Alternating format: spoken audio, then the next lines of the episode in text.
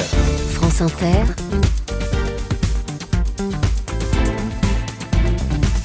Le 7-10. Eléa Salamé, vous recevez ce matin une actrice, j'y mets une majuscule. Oui, vous avez raison de mettre une majuscule. Bonjour Brigitte Fossé. Bonjour Léa, bonjour Nicolas. Bonjour. on est heureux de vous recevoir. Si vous étiez Brigitte Fossé, un réalisateur ou une réalisatrice, vous seriez qui? Si vous étiez un homme ou une femme d'État, vous seriez qui?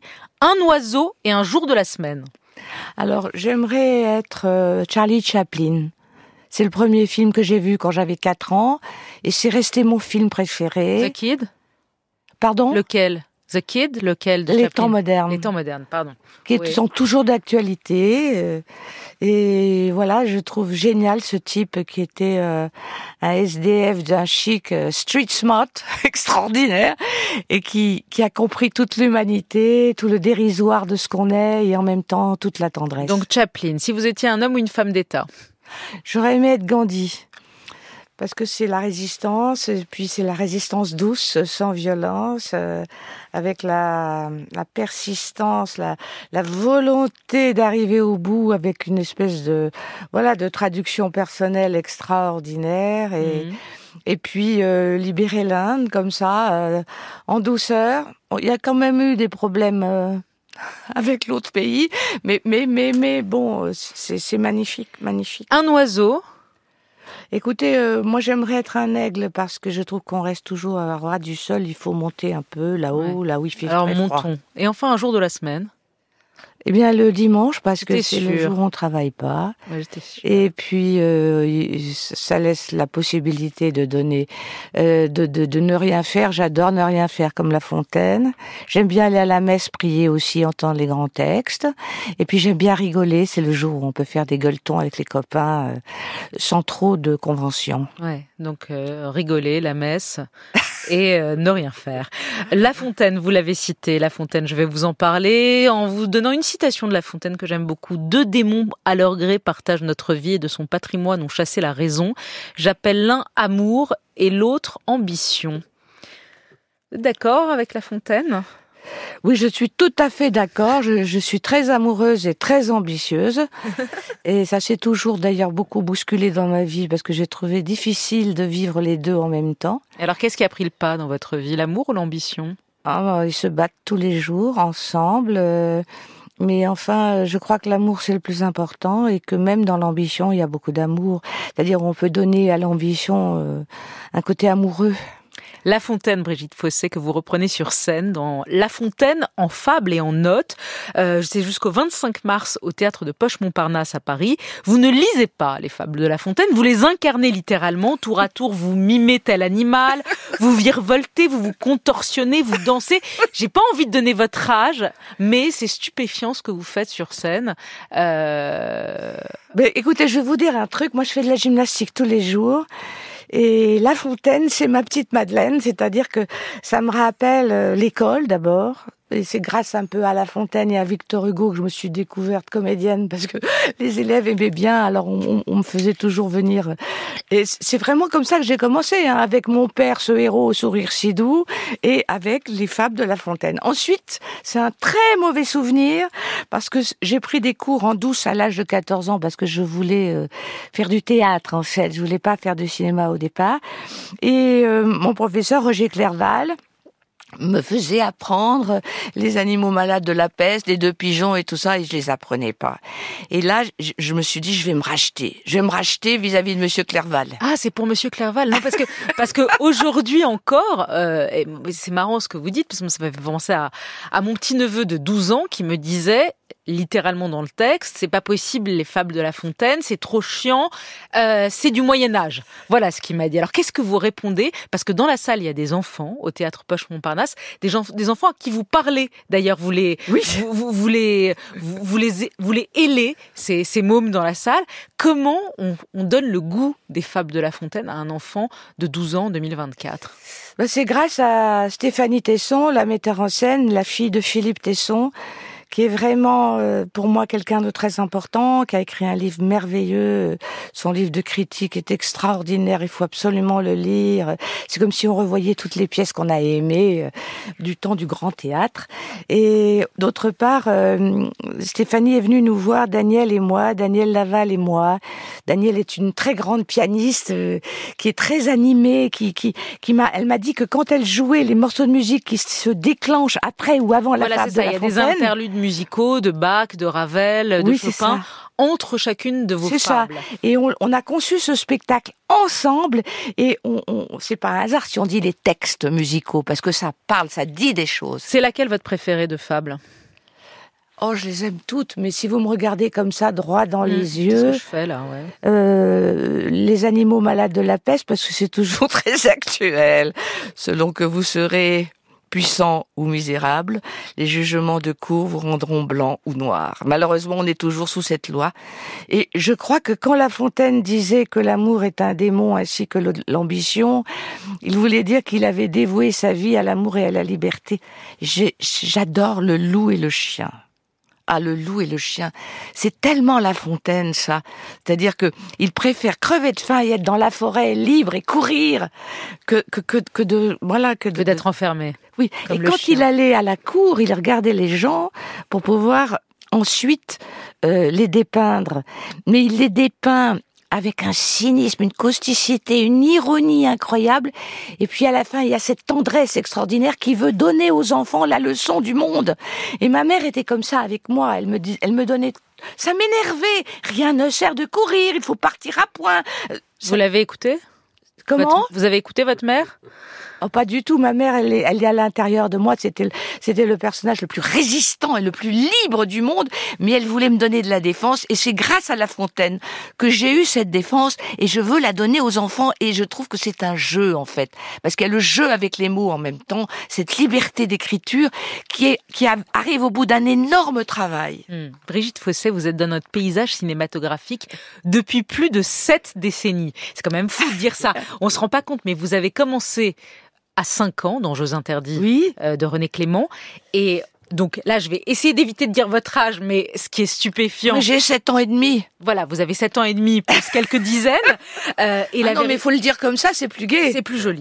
En tout cas, ça fait, vous avez 70 ans de carrière. Et en commencé à 5 ans, vous avez plus de 70 ans de carrière derrière vous, 7 décennies, c'est vertigineux. Je crois même que vous avez aujourd'hui, depuis la mort de Micheline Prel, le week-end dernier, vous êtes, on a regardé, sans doute l'actrice française, la comédienne française, qui a la carrière la plus longue. Écoutez, euh, j'y pense jamais à ça parce que pour moi la vie est un éternel présent. Le temps n'existe pas. Quand je revois des gens qui tournaient dans Jeux interdits, ben, je, je les revois comme si j'avais pas changé. Mais j'ai toujours eu ce sens-là du temps. Pour moi, l'âge n'existe pas. Ce qui compte, c'est le cœur à cœur, c'est le dialogue. On s'en fout. Vieillir, ça ne, ça ne vous emmerde pas, pour dire les choses clairement. Euh, quand on est une actrice, on sait que c'est plus difficile. Vous, on a l'impression que ça vous passe un peu au-dessus. Ah, ça m'est complètement égal, oui. Depuis toujours, ça vous, a, ça vous a été égal ou à 50 ans, c'était plus euh, compliqué Les 30 ans, ça a été très dur à passer. 30 ans, c'est pas la vieillesse, 30 ans. J'ai voulu voir personne, j'ai enterré ma jeunesse le jour de mes 30 ans et depuis, je la redécouvre. Ah, ah Vous êtes né à Mais je vous jure que c'est vrai je, je vous jure, je me suis dit, voilà, c'est fini l'enfance. À partir de 30 ans, on peut plus faire les enfants. Et donc, euh, on redevient enfant euh, aujourd'hui. Et donc, on fait ce que Pascal disait. D'abord, vous êtes nature, et après, vous devez conquérir le naturel. Hmm. Et ça, c'est une conquête de tous les jours. Jeux interdits, donc vous avez 5 ans, en 1951, quand votre tante découvre dans Nice Matin qu'il y a une annonce pour un film de René Clément, et donc convainc vos parents qui voulaient pas que vous passiez le casting. 250 fillettes, c'est vous qui êtes prise. D'ailleurs, René Clément, vous trouvez trop petite pour le rôle. C'est sa femme, Bella, qui était une russe, qui était un peu son... René Assiela assieds la petite, j'étais dit. C'est grâce à ça que j'ai fait le film. C'est elle qui vous a choisi. C'est elle qui vous a choisi. Et là, succès immense, euh, tout, l'Oscar, euh, l'ours d'argent à Venise.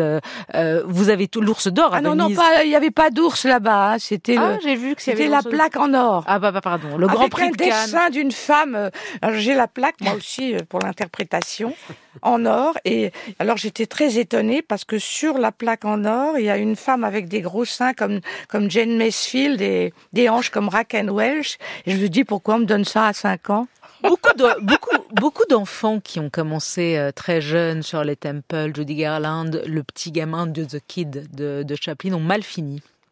Ils ont été soit rattrapés par la drogue, soit oubliés des écrans, soit ils se sont suicidés. Alors vous, pas du tout. Comment vous expliquez que vous ayez résisté aux excès de votre métier? Il y a trois raisons. La première, c'est que je suis née à Tourcoing-Nord, je suis ch'ti.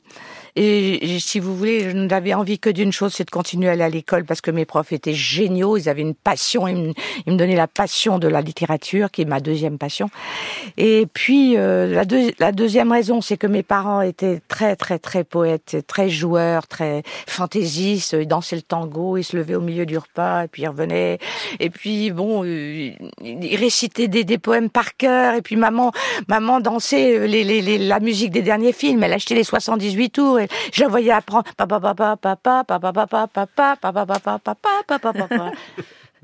Dans cette carrière très riche, vous avez joué chez Truffaut, l'homme qui aimait les femmes. On se souvient de votre rôle. Enfin, c'est un rôle qui m'a énormément marqué, euh, l'éditrice euh, que vous étiez. On vous a vu dans les films de, de Blier, de Claude Sauté. Euh, et puis, évidemment, vous restez pour les filles de ma génération et pour toujours la mère de Vic, la boum.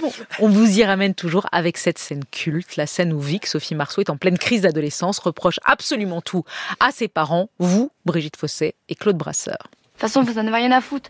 Vous pensez qu'à vous. Vous n'êtes même pas aperçu que j'ai paumé ma gourmette en or, que j'ai raccourci ma frange, vous l'avez même pas vu. J'ai plus rien à mettre, j'ai plus de chaussettes dans mon tiroir.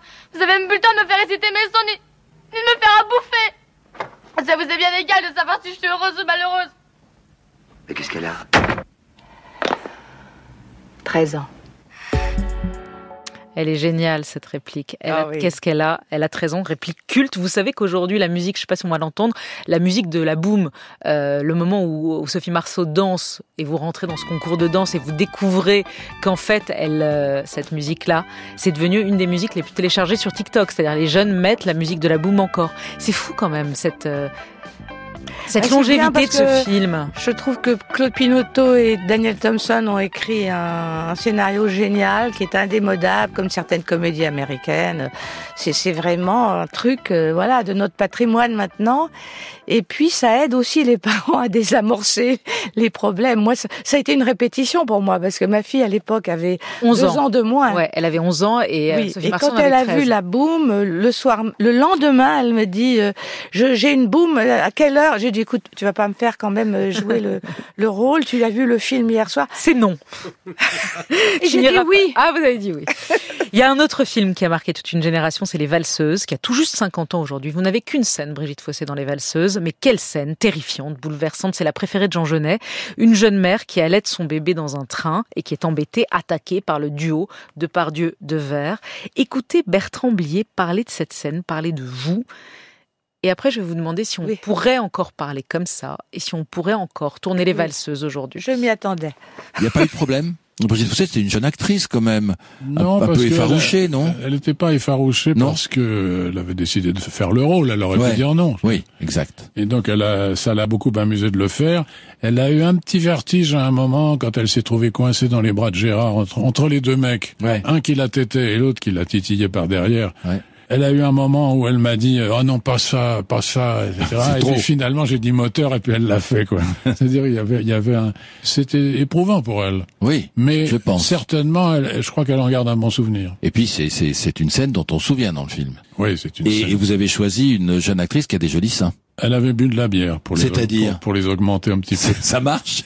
Ça, on gagne un centimètre. J'ai pas compris le coup du centimètre. Qu'est-ce qu'il a dit Que vous avez bu de la bière, ce qui fait grossir les seins d'un centimètre à peu près pour avoir des seins encore plus euh, ronds. C'est exact. Est-ce qu'on pourrait tourner les valseuses aujourd'hui? J'ai aucune idée de ça, je sais pas. En fait, euh, si vous voulez, à l'époque, euh, moi, je faisais énormément de théâtre. J'avais fait beaucoup de premiers films, beaucoup d'art et d'essais, et je venais de tourner dans le Grand Monde, qui était quand même un roman vraiment euh, très très très très très pur c'est-à-dire un roman extraordinaire que je viens de relire, alors qui est beaucoup plus intéressant qu'on le pense parce qu'il parle des petits métiers dans la campagne, c'est génial. Mais si vous voulez, le problème, c'est que j'avais je recevais plein de scénarios où il fallait jouer la romantique. Euh, entre guillemets. Moi, je voulais être comédienne. Je travaillais avec Voutsinas, qui était donc euh, l'assistant de Lily Strasberg. Et Tennessee Williams disait toujours, quand on est acteur, on, ne peut être acteur que si on est persuadé que rien de ce qui est humain n'est honteux. Et donc je me suis dit. Et donc vous avez vous avez vous avez assumé le rôle et vous avez pris plaisir à faire ce rôle-là. Mais vous, vous, voyez bien où je veux en venir. Je veux en venir à ce cinéma français qui est déchiré par les affaires MeToo, par la vague MeToo, par euh, Judith Godrèche au César vendredi dernier, par euh, l'affaire de Pardieu avec qui vous avez joué, que vous avez soutenu également, que vous soutenez, je ne sais pas. Vous le voyez, vous lui parlez, Gérard Depardieu, depuis euh, ces derniers temps? Quand je le rencontre, évidemment, je, je, je lui dis bonjour. Il a toujours été très correct avec moi.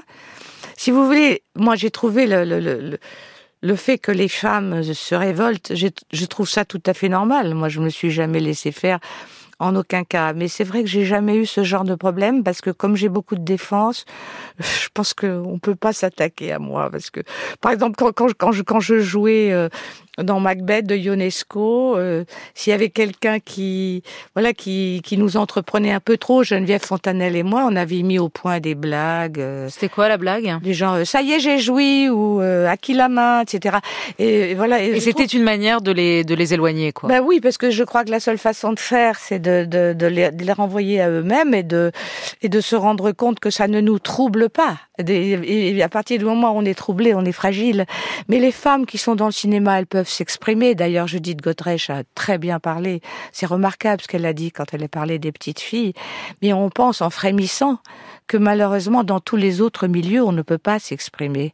Donc c'est important que les femmes du cinéma s'expriment, dans la mesure où, quand vous êtes, par exemple, dans un bureau ou technicienne de surface, mais moi je pense aussi à tous les petits garçons les petits garçons qui sont qui sont entrepris également. On, leur dit voilà, tu auras tel métier si tu, tu es avec moi et tout ça. Le problème de, de la protection des enfants est, très important et c'est pour ça d'ailleurs que je participe à la brigade des mineurs parce que je trouve que c'est un problème capital. C'est une, c'est une, si vous voulez, c'est dans tous les métiers. J'ai vu un film canadien extraordinaire oui. sur la pédophilie. C'était une sorte de documentaire, une enquête Malheureusement, on a découvert que dans chaque capitale, il y a 7% de pédophiles. C'est-à-dire que c'est le même chiffre. Moi, je pense que c'est pas seulement dans le cinéma qu'il y a ce problème-là, c'est dans tous les métiers. Mais c'est vrai que le cinéma, on le voit plus parce que vous êtes plus audible. Exactement. Merci beaucoup, Brigitte Fossé. J'ai pas le temps de vous faire des impromptus parce que parce que c'est dommage, mais c'est ainsi. La Fontaine en fable et en notes, vous, vous le jouez jusqu'au 25 mars au théâtre de Poche-Montparnasse à Paris. Merci infiniment d'avoir été avec nous ce matin. Merci beaucoup. Je voulais vous dire simplement que la troisième raison pour laquelle j'ai pu me maintenir, c'est grâce à des gens comme Philippe Tesson, Stéphanie Tesson, qui font du théâtre par amour de l'art et le théâtre, c'est la liberté. Merci infiniment.